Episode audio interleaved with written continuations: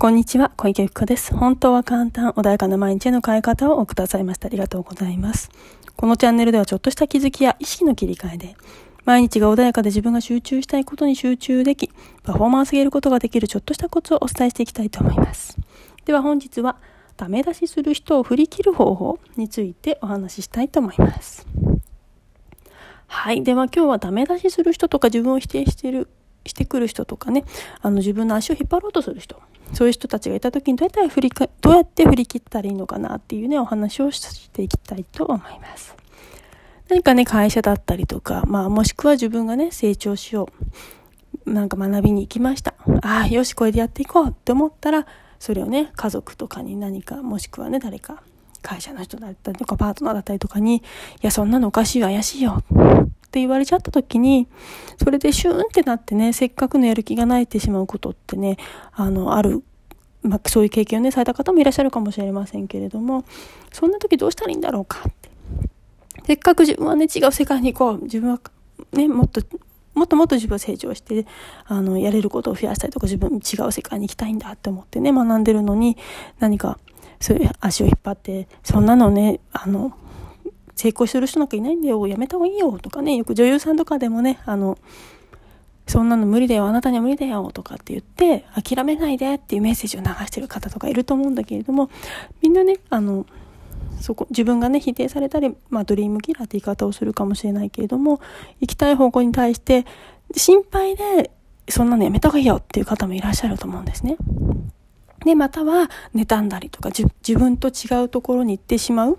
そういう寂しさからね、否定してくる方もいらっしゃったりする。で、または自分にそういう才能がないっていう劣等感からそういうふうに言ってくる方もいる。で、それはその人たちみんなの問題であって、自分がどうしたいのかっていう、まずね。で、もちろんそういう人たちのそういうエネルギーってすごく疲れますよね。で、それに対してクソってやると、やっぱりそれも疲れるんですよね。結局そこに抵抗するエネルギーってもうね、すごくエネルギー使うから。で、それでせっかく自分が前に行きたい、進みたいという世界に使うエネルギーが減ってしまうのは非常にもったいない。なので、まずは、その人たちが、あ、私はこの人たち、今この状態にいるから今の私なんだ。それにより一層気づけたなって。こうやって足を、人の足を引っ張ってしまってダメだって言ってしまって人の人生をね、否定してしまったりとか、足を引っ張る人たちと同じ空間じゃなく、私は他の世界に行こうとしてるんだ。すごい気づかせてくれてありがとうって思ったりとか、もしくはね、そうやって心配して、親御さんとかだと心配して言ってくれる。ね、あの、言ってくることもあると思うんです。自分が経験したことがないからわからない。だからね、そういうふうに否定してくることもあると思うんです。でもそれは心配、自分が経験したことないか不安だから心配っていうのもあったりもするので、あ、そうかそうか、それだけ心配してくれてるんだ。自分がね、ミスをすることを防ごうとして心配してくれてるんだ。ありがたいなって。で、もしくはまた嫉妬してる、あの、その、なんていうの、劣等感からね、あなたなんてダメなのよっていう方もいらっしゃると思うんですね。そういう場合はもう本当に、あ、あなたが持ってないものを私は持ってるんだね、ありがとうございますっていう形で、あの反発ではなくて、あの、やろうとかそういう妬みとか恨みとかそういうことではなくって、ありがとうっていうね、その気づかせてくれてありがとうなのか、あの、そうやって心配してくれてありがとうなのか分からない、そのね、その状況にもよって違うと思うんですけれども、ありがとうだったり、その自分に対して自分ってこう、あ、そっか、前に進む自分って素晴らしいじゃないかっていうこう方に意識を向けてほしいんですね。で、相手に対して感謝をしてくださいっていうことではないんです。そういうのも嫌な時もありますよね。自分にちょっとそういう意地悪なね、ことを声かけられるとその人に感謝したいっていうのはなかなか難しいと思うんだけど、そうではなくて、教えてもらえて、私は、あ、ラッキーだったな、気づけたんだもんね。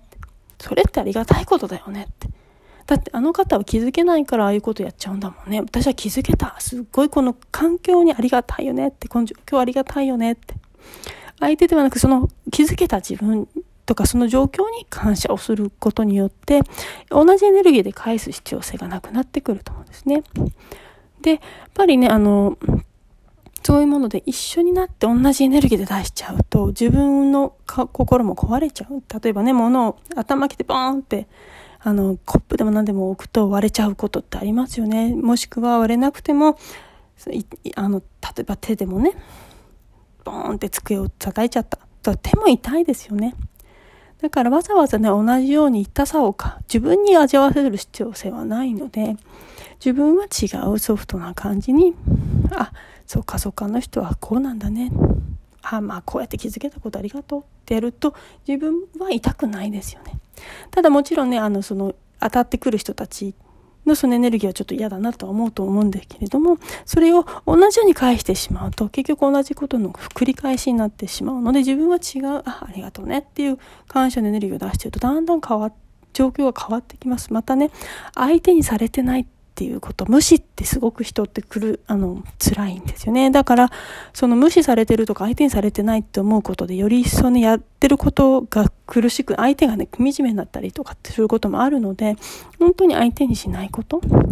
そうすることによって状況変わってくるので、で、で、そこでね、やってはいけない。前回もお話ししてますけれども、自分はなんてダメなんだろう、かわいそうだっていう、そういうネガティブなエネルギーを自分にかけないことあ。